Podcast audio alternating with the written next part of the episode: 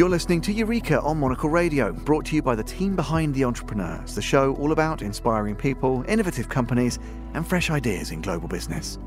I'm Tom Edwards. On today's episode, we're in Greece, where, in the heart of Athens' historic Monastiraki neighbourhood, two friends, both career creatives, took the plunge and created a bookstore they thought the capital was lacking. Hyper Hypo's ethos and selection balances a clever mix of the playful and the profound, and, as we'll discover, Hyper Hypo's not just a bookstore but a community hub and publishing house too. Monocle contributor Paige Reynolds went along to meet the founders in store to find out why geography and passion are key to their success, and while she was there, to grab some top tips for summer reads as well. Hi, I'm Andreas. Hi, I'm Stathis. Excuse my English in advance. That's Andreas Kokino and Stathis Mitropoulos co founders of Athens' newest dedicated art and design bookshop, Hyper Hypo, which opened in late 2021. Since then, the vibrant blue and white store has become a cherished part of the arts community in the city. So, where did the idea all begin? Here's Andreas. So, I used to work in magazines in the US, and I was also like a fashion and design editor, and then a freelance fashion stylist. And then a few years ago, I moved here then a bit later met Stathis and I had decided to get out of fashion so I started we started thinking about new things that I could do and then somehow we sort of started talking about bookshops. Both of us are big book lovers, especially art books and stuff and we kind of realized that the things that we were looking for weren't really available anywhere in Athens. Okay, amazing. And then what about you, Stathis? Well, I'm a graphic designer, so I have designed uh, for many, many years. I was designing newspapers, magazines, books, and many other publications. And I was always like a big fan of magazines, so it kind of made sense, like to do this new step, like to to expand to something that involves design, but not like in the way that I do design, but like a, a bookstore made pretty good sense when we talked about it with Andreas. We opened the store right when the last lockdown ended. So we we spent all the COVID times uh, researching and talking about this project. We had plenty of time back then, so, in contrast uh, with now. So somehow it all made sense, and we opened right before Christmas, Christmas of 21. Of 21, yeah.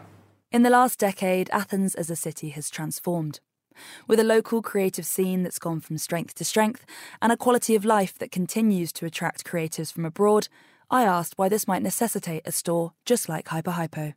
Back in the days, like I don't know, maybe like 10 or 15 years ago, there used to be something like this in a different way. But I don't know, maybe it was like the economic crisis, it didn't work out well. Also, in like in big department stores, we've seen that the art and design sections they have gone like really small to be honest, we never thought of this project like commercially or um, as a businessman, yeah, as yeah. money making.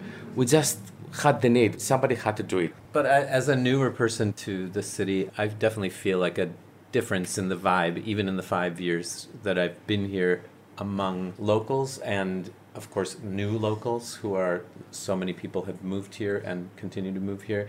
And I think for the majority of reasons, it's all very positive. Like I, f- I feel very good about new people being here, myself included, about more art interventions, more interest, and certainly has helped the shop. We do a lot of events. They tend to be tied in with uh, some sort of publication, and uh, we we found that there's like a, a void in these types of events happening. While some place like you know New York or London, you're inundated with the amount of events. Here, like we do it and people get really excited and really come and every time new people come and you know learn about the shop and that's been very rewarding for sure and in terms of the books that you actually stock i mean how do you go about choosing them did you I don't know, did you start with coffee table books, start with magazines? Was it always a bit of everything? I mean, there's such a selection downstairs. Is it just the stuff that you like? Basically, yes. Yeah. You know, the shop is called Hyper Hypo, and that was the big idea that we have things like big and small, expensive and cheap, uh, high art and underground weird things. So our selection is really what we really like. I think Andreas, he's more like the nerd, you know, like Yeah. he's more like the he knows all the photographers, all the writers. So like because he comes from this design background, so like he's really very specific. I'm more like um, I understand the impact of a cover or also the quality of a publication when it comes like to binding, papers, printing. So I think uh, us Yeah. combined, we make like a a good team in Yeah. that way. One of the things that we started with was we wanted to have all the newest, best publications about arts and design and photography, fashion, architecture. So we definitely started with visual books and then magazines. And then we realized that we should also have some theoretical books on all of these topics so that there would be more reading material, you know, because not everybody comes wanting to buy a giant 10 kilo book. But definitely that it's like the newest and the best. I think one of the things that works really well is that I am like fully immersed in being like knowing all the new things that are happening, and then Stathi is like, "Oh, that's a horrible cover." like, yeah, I'm like, but this is like a this is, you know, so that's a good combination. I want to add that we don't play it safe. You know, like of course we know some books they're gonna sell, but this is not our criteria. We we want to offer to our crowd, our customers, things they won't get from a department store. It's not just the selection process where this creative duo have made bold decisions. The store's interiors are painted a striking deep blue and bright white. And though not quite a Greek blue, association with their native Greece plays an important part in Hyperhypo's success. We were very anxious. You know, we didn't want it to look like just a tourist shop or something. So we went with this shade of blue, which we sort of like to say it's more like Yves Klein blue. It's not exactly, or Majorelle blue, which it also isn't exactly, but it's sort of like a deeper, brighter version of what Greek blue is, I think. So we went with that. And in terms of books about Greece, we definitely see that both Greeks and tourists are very much interested in having books about Greek artists, about Greek architecture, and it's something that we definitely stock. We wish we could stock more, but there are not as many as we would like. So we've also started our own publishing, which will also address that. Our first publication we just published last week uh, is called The Greece Notebook, and it's by an American artist actually who visits Greece every year, and he's done these colored pencil drawings of like little everyday moments in Greece. And every time we have like a photographer who's done, like if the word Greece is in the title, or if there's something like myths or Athens is in the title, it will sell. Clearly, Kokino and Mitropoulos have found a recipe for success for their nascent bookshop. But what were their expectations, and has everything really gone to plan? You know, when we first were telling friends that we were opening an arts bookshop, everybody was like, Oh, are you sure? Is there a crowd? You should open a cafe. That was the number one thing. Yeah. Everybody was like, You should also have a cafe. And we're like, At first, we were like, Oh, yeah, we should have a cafe. We need to have a cafe. And then we're like, At some point, I was like, We can't deal with a cafe. We don't even know what a bookshop is. Like, I can't open a second business on top that I have no idea about. I need to focus on one. But from the very beginning, one of the things that was very rewarding was that we had customers and you know at the beginning it was in december so it wasn't a touristy period so it was all greeks basically that were coming at the beginning and still the most rewarding comment that we would get is thank you for opening. It was missing from the city and you're saving me a trip going to london or from going to like berlin to like carry books and i can never carry enough and so in the end we found that there is definitely this crowd that really wants these publications and that's by far the most rewarding thing I will agree with Andreas. Like some things that turn out uh, in a way that we haven't imagined. As I told you, we were clueless, you know. and like at some point, we realized that we have to carry lots of kilos of books. Like, when a delivery comes yes, and it's like the other day was a 700 kilo delivery of books which means like they drop them at the door and then we have to like hand carry 700 kilos of books downstairs the dream of owning a bookstore comes like with this uh, picture of you sitting somewhere, being really relaxed, and we never have the time even to read our books. Like it's really, and especially with the events, and you know, like we're we're not the the typical you know bookstore. It's like also a very social place. People come and we have always friends around and people meet each other and so it's this space that uh, never gives you time to relax basically. With this, it was time to descend Hyper Hypo's iconic spiral staircase to pick out a few summer reads for those who do have time to put their feet up. This one. Yeah, for sure. Oh. Yeah, I would say these two for me. So the first one is The Story of Art Without Men by Katy Hessel. Recently came out, and it's exactly what it says. It's a history of art from like the 1500s to today, and there is not one man in it. And it's in response basically to a very classic book. Is it the yeah, Gombrich? yeah, yeah, Yeah. which is called The Story of Art. And in that book, there is not one woman, not one, not Frida Kahlo, not George O'Keeffe, not one. So this is a response, and she has that Instagram account, Great Women Artists.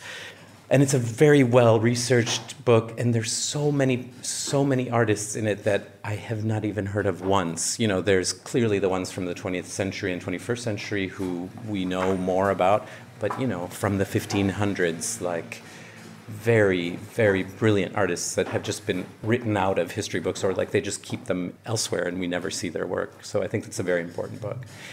And then the other one is uh, Brian Blomerth's, uh, hmm, I'm going to pronounce it, Mycelium Wassonii, which is about the couple, R. Gordon Wasson and Tina Pavlova, who were the first to discover and use magic mushrooms. It's something between a graphic novel and a comic, and it's in his. Brian Blomerth is very well known for lots of uh, poster art for bands and T-shirts and stuff. It's psychedelic and it's so beautifully printed, and I think it's like the perfect beach read.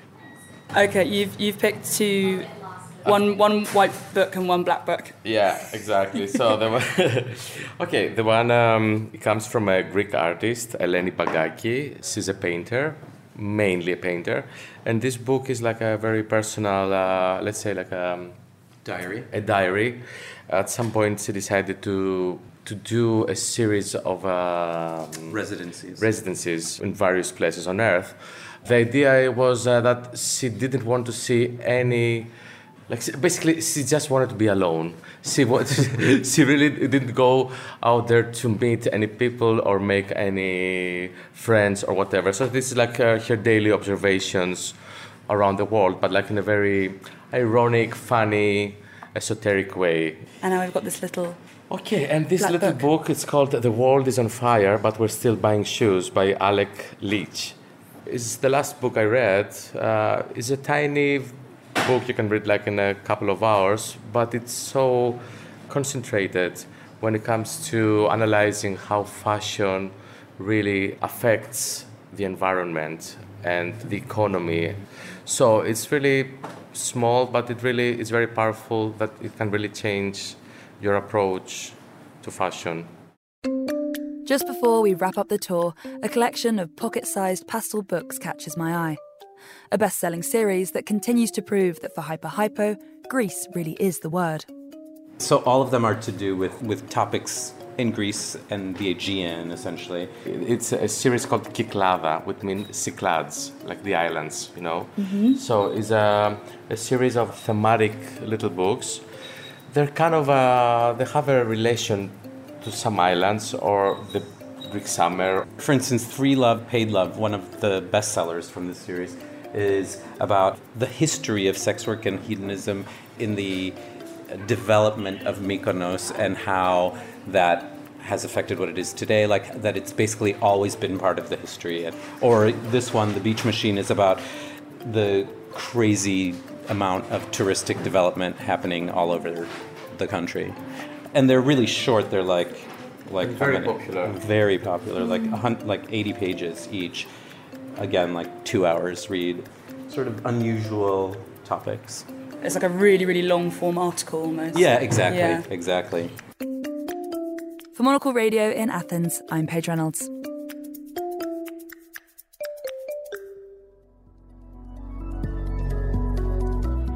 Thanks, Paige. You can learn more about the bookshop by heading to hyperhypo.gr.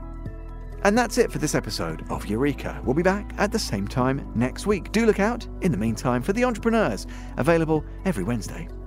Eureka was produced by Laura Kramer, with mixing and editing by Jack Dewars. To contact the team, email Laura. She's on lrk at monocle.com. I'm Tom Edwards. Goodbye, and thanks for listening to Eureka.